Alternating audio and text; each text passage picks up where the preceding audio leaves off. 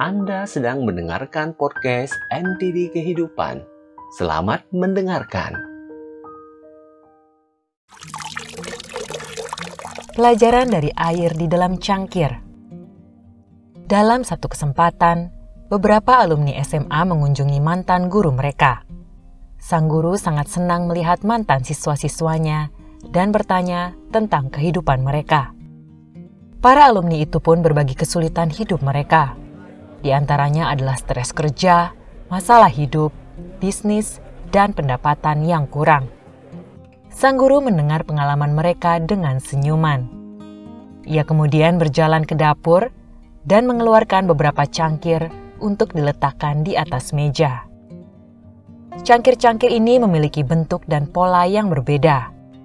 Ada yang terbuat dari kaca, tanah liat, dan plastik. Ada yang bentuknya mewah dan cantik. Ada yang biasa saja dan tidak begitu menarik. Sang guru berkata kepada para mantan siswanya sambil tersenyum. Silahkan tuang air sendiri jika kalian merasa haus. Para mantan siswa itu lalu mengambil cangkir masing-masing untuk minum air.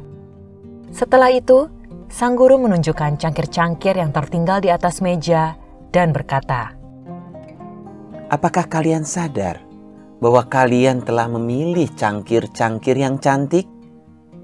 Hanya cangkir-cangkir plastik dan yang kurang menarik saja yang tidak kalian pilih. Tentu saja itu tidak aneh.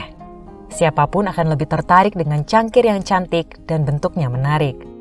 Sang guru lalu berkata, Inilah akar masalah dari kehidupan kalian yang kita butuhkan adalah air, bukan cangkir.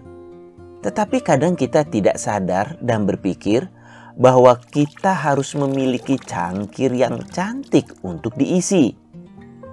Hidup kita ibarat air, dan cangkir-cangkir itu adalah seperti pekerjaan, jabatan, dan properti.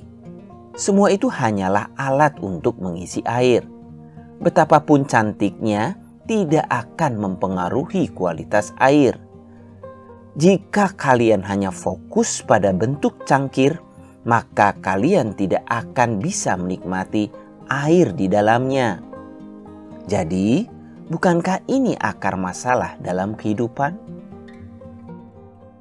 Dalam hidup ini, memang ada banyak hal yang menyenangkan dan indah yang bisa membuat kita lupa tentang kehidupan sejati kita.